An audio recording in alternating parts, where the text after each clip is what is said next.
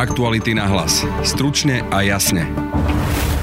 Koalícia, Kolárovci aj Kotlebovci expresne rýchlo schválili kontroverzný zákon namierený proti novým politickým stranám. Pripravujú si tak pôdu pred voľbami, odpovie politológ Radoslav Štefančík. Je to určitý druh politického kartelu, veľkých strán voči malým. Veronika Remišová vstupuje do strany Andrea Kisku. Poslednej dobe som prestala tej politike len rozumieť. Počúvate podcast Aktuality na hlas. Moje meno je Laura Kelová. Otázka. Koľko stojí účet zadarmo v 365 banke? Hm? Nič? Nič? Fakt, absolútne nič. Úplne zadarmo, bez podmienok pre každého. Tak stiahuj apku a vybav si ho cez mobil ešte dnes. Teraz hneď. Zadarmo. Úplne. 365 banka. A už môžeš počúvať podcast. Politickým stranám sa zrejme zmenia pravidlá financovania. Poslanci koalície, ale aj Kolárovci a Kotlebovci narýchlo schválili zákon, ktorý upravuje, koľko najviac príjmov môže mať strana na jedno volebné obdobie. Časť opozície kritizuje, že zákon je proti novým stranám ako PS Spolu či Kiskova za ľudí. O téme sa porozprávame s politológom Radoslavom Štefančíkom. Dobrý deň. Dobrý deň, prajem. Pán Štefančík, na úvod Pamätáte si nejaký významnejší zákon, ktorý jeden deň poslanci predložili a do 24 hodín už sme o ňom rozprávali ako o schválenom hotovom zákone? No teraz ste ma zaskočili svojou otázkou, ale hm, pokiaľ moja pamäť siaha, tak si skutočne nepamätám na, na niečo podobné, takže je to úplne ojedinelá situácia. Teraz k tomu obsahu toho zákona. Príjmy politickej strany sa majú limitovať tak, že za celé volebné obdobie, teda za 4 roky, môžu získať 3,5 milióna eur. Od koho teda môžu dostať tieto peniaze a akým spôsobom? No, politické strany sú financované z viacerých zdrojov. Ten najdôležitejší, minimálne v prípade slovenských politických strán, ten najdôležitejší zdroj sú štátne príspevky. Čo sa týka týchto 3,5 milióna e, eur, tak to sa týka mm, predovšetkým príjmov strany z darov, e, z povedzme z dedictva, z predaja alebo prenajmu hnutelného majetku alebo povedzme príjmy z požičiek a úverov. To znamená, že na jednej strane musíme diferencovať medzi príjmami zo štátu, ktoré jednoducho politické strany, tie, ktoré sú už, e, tie, ktoré prešli voľbami a sú v parlamente, majú k dispozícii a zase na druhej strane tie príjmy, ktoré strany, tie, ktoré povedzme do, do parlamentných volieb jednoducho ešte nekandidovali, respektíve sú nové, čakajú viac menej do, na parlamentné voľby, ešte nemajú k dispozícii a preto musia hľadať prostriedky niekde inde. E, je teda rozdiel v tej štartovacej čiare, že tie nové politické subjekty môžu začínať s tým balíkom 3,5 milióna mm, eur, kým teda strany, tí starí harcovníci v parlamente majú už aj iné teda balíky, napríklad z tých e, štátnych príspevkov za to, že v minulých voľbách uspeli. A čo sa skutočne mení je vlastne to, že sa stanovuje maximálna hranica možných príjmov práve z darov alebo po prípade ešte tých ďalších iných možností a táto hranica sa stanovuje teda na 3,5 milióna eur. Ten dôležitý moment sa týka ešte pred jednotlivými voľbami. Tie politické strany, ktoré prejdú voľbami, tak oni už vlastne nejaký príspevok e, získajú a oni ho potom samozrejme budú môcť e, minúť na účely, ktoré si oni stanovia. Ale tu sa týka predovšetkým toho obdobia pred voľbami. A myslím si, že tu je aj odpoveď na otázku, prečo bol tento zákon alebo táto novela prijata tak veľmi rýchlo. A síce e, sa snažia vládne strany obmedziť e, množstvo, množstvo príjmov alebo množstvo financií, ktoré tieto nové strany budú mať k dispozícii napríklad počas volebnej kampane. Ale zase na druhej strane, keď sa pozrieme na financovanie novovzniknutých politických strán v predchádzajúcich obdobiach, tak e, nikdy to neboli nejaké veľké obnosy alebo finančné prostriedky, ktoré získavali tieto nové politické subjekty. No ale dnes máme novú situáciu, napríklad, že Andrej Kiska, on už sám dal nejakých 180 tisíc e, do, do strany a teda predpokladám, že plánoval dať oveľa viac.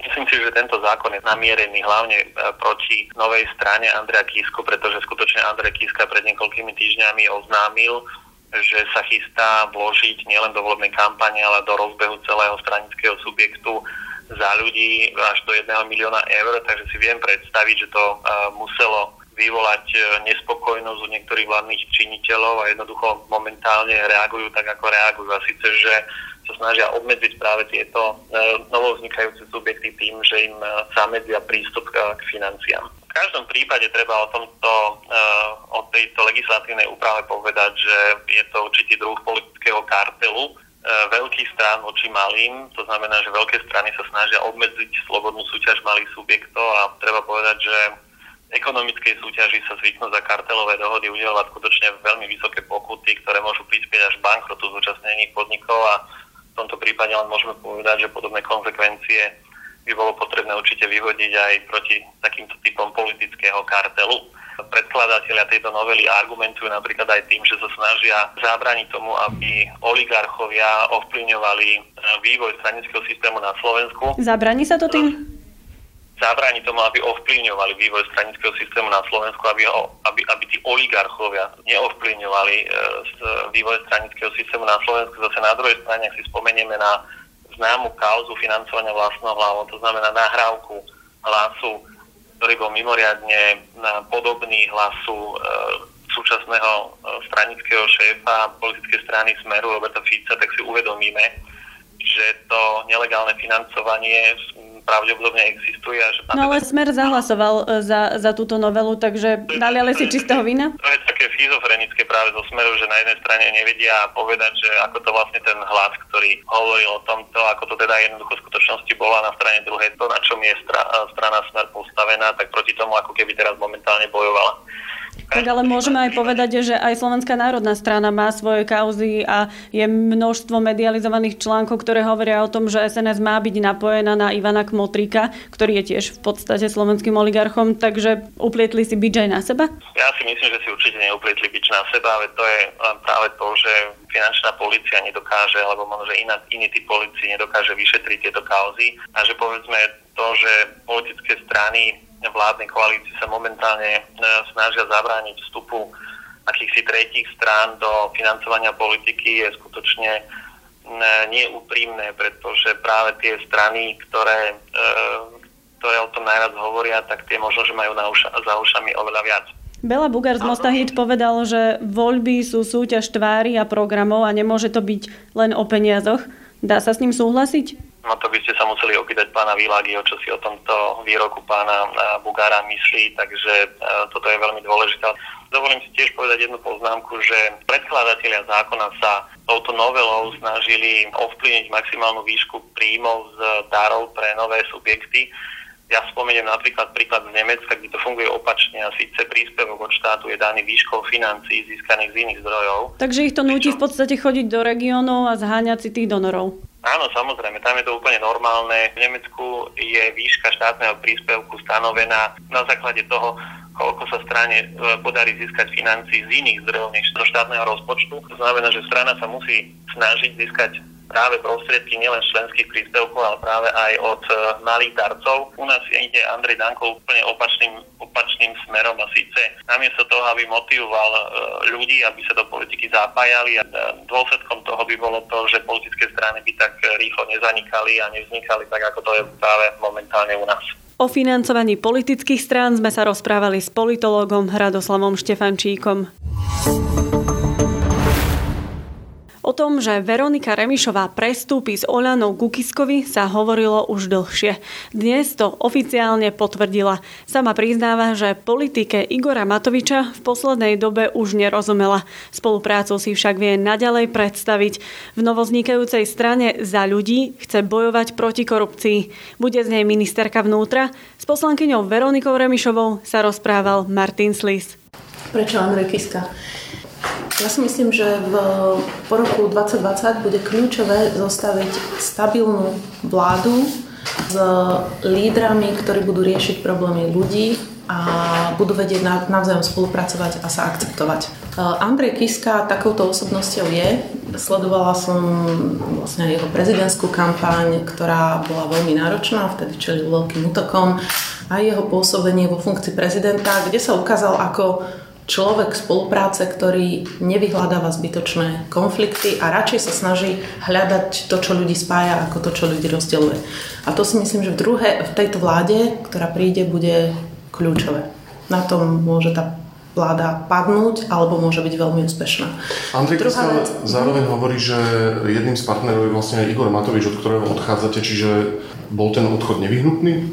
Mm, súvisel s tým, ako si predstavujem spôsob politiky, spôsob robenia politiky. Ja som o tom už hovorila pred dvoma týždňami, že ako si predstavujem politiku ja. Myslím si, že politika by sa mala robiť s ľuďmi v regiónoch. To znamená, e, ľudia v regiónoch najlepšie vedia, aké problémy majú, čo ich trápi a mali by mať právo podielať sa na spolurozhodovaní strany, za ktorú bojujú. Čo je pravdy na tom, že jedným z takých, nazvem to lákadiel, bol pre vás prísľub, že ak sa bude podielať Andrej Kiska na zostavovaní vlády, tak e, že vy by ste mohli figurovať na ministerstve vnútra? Taký prísľub nikdy nebol, pretože si myslím, že každý rozumný človek vie, že hovoriť o postoch predtým, ako skončia voľby, je, nazvem to, že bláznostvo. To je ako keby, ste, keby mi Andrej Kiska sľuboval, že Slovensko získa 5 zlatých medailí ešte predtým, ako sa zúčastníme olympijských hier alebo vôbec kvalifikácií. Ale je to taký signál ja chcem... voličom, že no, toto je agenda, ktorú viem a keď e, ma budete voliť, tak budem to vykonávať. Že no je veľmi je dôležité, je to, voličovi, nie, nie? je veľmi dôležité vedieť, akí ľudia v tej strane sú a čomu sa tí ľudia budú venovať a aké hodnoty a riešenia presadzovali alebo budú presadzovať. To je veľmi dôležité. A moju prácu poznáte. Ja som sa venovala v podstate 4 roky ešte aj pred vstupom do politiky e, boju proti korupcii. Tie prvé kauzy pochádzajú vlastne z blogoch, a venovala som sa aj e, práci policie, prokuratúry, pretože ak chceme odstrániť korupciu, práca policie, prokuratúry, policajnej inšpekcie je kľúčová. A sme vlastne pri ministerstve vnútra. E, sme pri agende, ktorej som sa venovala, to, čo som robila, poznáte, ktorej som sa venovala 4 roky. Za tie 4 roky mám, mám e, pripravenú kompletnú protikorupčnú legislatívu, ktorú môžeme v podstate veľmi rýchlo uviezť do praxe. A ja by som bola veľmi rada, keby tie riešenia sa mohli zrealizovať. Keď to len zosumarizujeme, čo bude teda váš prínos, keď vstúpite do Andrejovi Kiskovi? To, čo som robila doteraz, tvrdá práca, na ktorú som samozrejme pripravená a určite to môžem garantovať naďalej to bude nulová tolerancia ku korupcii. Andrej Kiska často hovorí o tom, že treba zmenu, uchopiť moc, aby teda prišla nejaká zmena.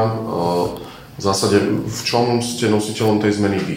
No zmena v prvom rade e, musí prísť po 10 rokoch, e, po 12 rokoch vládnutia Smeru a tejto vládnej koalície.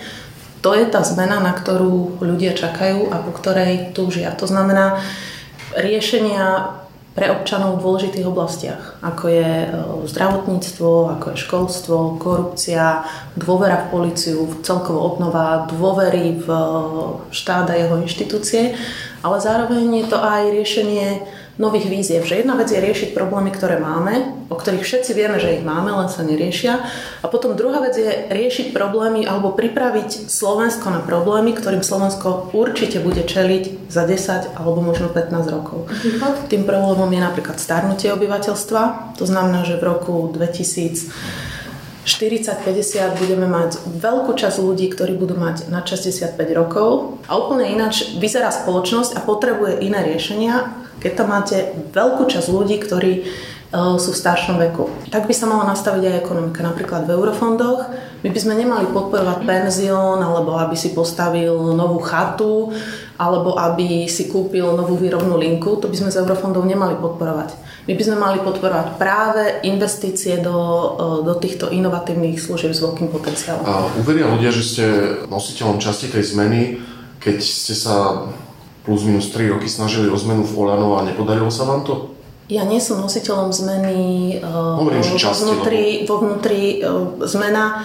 Pre mňa zmena neviem, či to sa dá charakterizovať, že snažila som sa o zmenu Oleno. Áno, snažila som sa, aby Oleno fungovalo tak, ako si myslím, že by politická strana mala no, fungovať. Čiže ste chceli zmeniť to ich fungovanie? To je smerom dovnútra, čo v zásade s riešeniami pre obyvateľov nemá nič spoločné. Tej svojej agende ja som sa venovala na vonok, či Oľano, kde som nebola členom, alebo kdekoľvek inde. Ale hovorím, tá zmena, ktorú ľudia chcú, je zmena spôsobu vládnutia, je zmena, áno, spôsobov v politike, obnova dôvery v štát, v jeho inštitúcie. To je tá zmena, ktorú myslím, že aj tou svojou prácou môžem garantovať. Vlastne vy, keď ste tam vstupovali, Igor Matovič vám dal nejaký prísľub, že zmením fungovanie tej strany? Na kandidátku ma priviedli dve ženy. Áno. Pani Ilinová a, a pani Šikošová, ktoré tam už nepôsobia. A tie boli pre mňa zárukou určitého štýlu politiky. Ja som to, čo som komunikovala, keď som odchádzala, komunikovala som aj dlhodobo, počas, viac menej počas troch rokov pôsobenia Vojano. Po župných voľbách bola nejaká snaha to zmeniť, potom tie snahy ustali a v poslednej dobe som prestala tej politike Oľano rozumieť. Ja som teraz taký trošku, že diablov advokát, že či je to z vašej strany fér v zásade uh, hovoriť o tom, že Olano sa nechcelo zmeniť, respektíve, že Igor Matovič nechcel zmeniť ten prístup, že ste prestali rozumieť tej politike, keď uh, vás tam príjmal a neexistoval žiadny prísľub, že Igor Matovič zmení to, ako funguje v tej politike. Ale hovorilo sa o regiónoch, hovorilo sa o štruktúrách. Na začiatku, Stále sa hovorí o tom, že 4,5 tisíca podporovateľov, tuším. Na začiatku volebného obdobia bol jeden, jedno veľké stretnutie s ľuďmi a potom nič. Ja som veľa chodila z región, po regiónoch, tí ľudia sa cítili veľmi sklamaní a jednoducho ja som im nemala čo povedať, ani, uh-huh. čo, ani čo ponúknuť z tej pozície vlastne nečlena. A ľudia, ktorí s vami odišli z Olano, tiež idú k Andrejovi Kiskovi? Nejdú. Bolo to ich osobné rozhodnutie. Ten krok sme spravili spolu, lebo zase nechceli sme poškodiť Olano tým, že každý týždeň by odchádzal niekto iný. Takže sme odišli spolu a aké bude ich pôsobenie v budúcnosti, to sa budú musieť oni sami rozhodnúť. Ako bude vyzerať nejaká prípadná vaša spolupráca v tom prípade, že sa bude zostávať vláda, ktorej súčasťou bude strana Andreja Kisku a ktorej súčasťou bude aj Olano. Ja dúfam, že tá spolupráca bude dobrá. Ja neodchádzam s tým, že by som mala nejaké, prechovala nejaké, ja neviem, osobné animozity voči Igorovi Matovičovi. Ale viackrát ste kritizovali to jeho fungovanie, aj takú tú nevyspytateľnosť, však to nie je nejaké úplné tajomstvo všetci, ktorým ide o dobre Slovensko, sú vhodní partnery. Teraz samozrejme aj tí lídry e, politických strán si budú musieť uvedomiť tú zodpovednosť, ktorá pri tom skladaní novej vlády bude jednak e, rešpekt k ostatným, predvydateľnosť, vzájomné nejaké garantovanie záväzkov a silnú vôľu spolupráce. Lebo hovorím, rozhádať sa je veľmi ľahké a ak by padla vláda druhýkrát, ja si to sklamanie a dizilúziu ľudí ani neviem predstaviť. To bola Veronika Remišová v rozhovore s Martinom Slizom. A to je od nás všetko. Počúvajte nás opäť zajtra. Náš podcast môžete počúvať každý podvečer na Spotify a v podcastových aplikáciách. Nájdete nás aj na facebookovej stránke podcasty Aktuality.sk a na instagramovom profile Aktuality na hlas. Na dnešnej relácii spolupracoval Martin Slis. Moje meno je Laura Kelová. Aktuality na hlas. Stručne a jasne.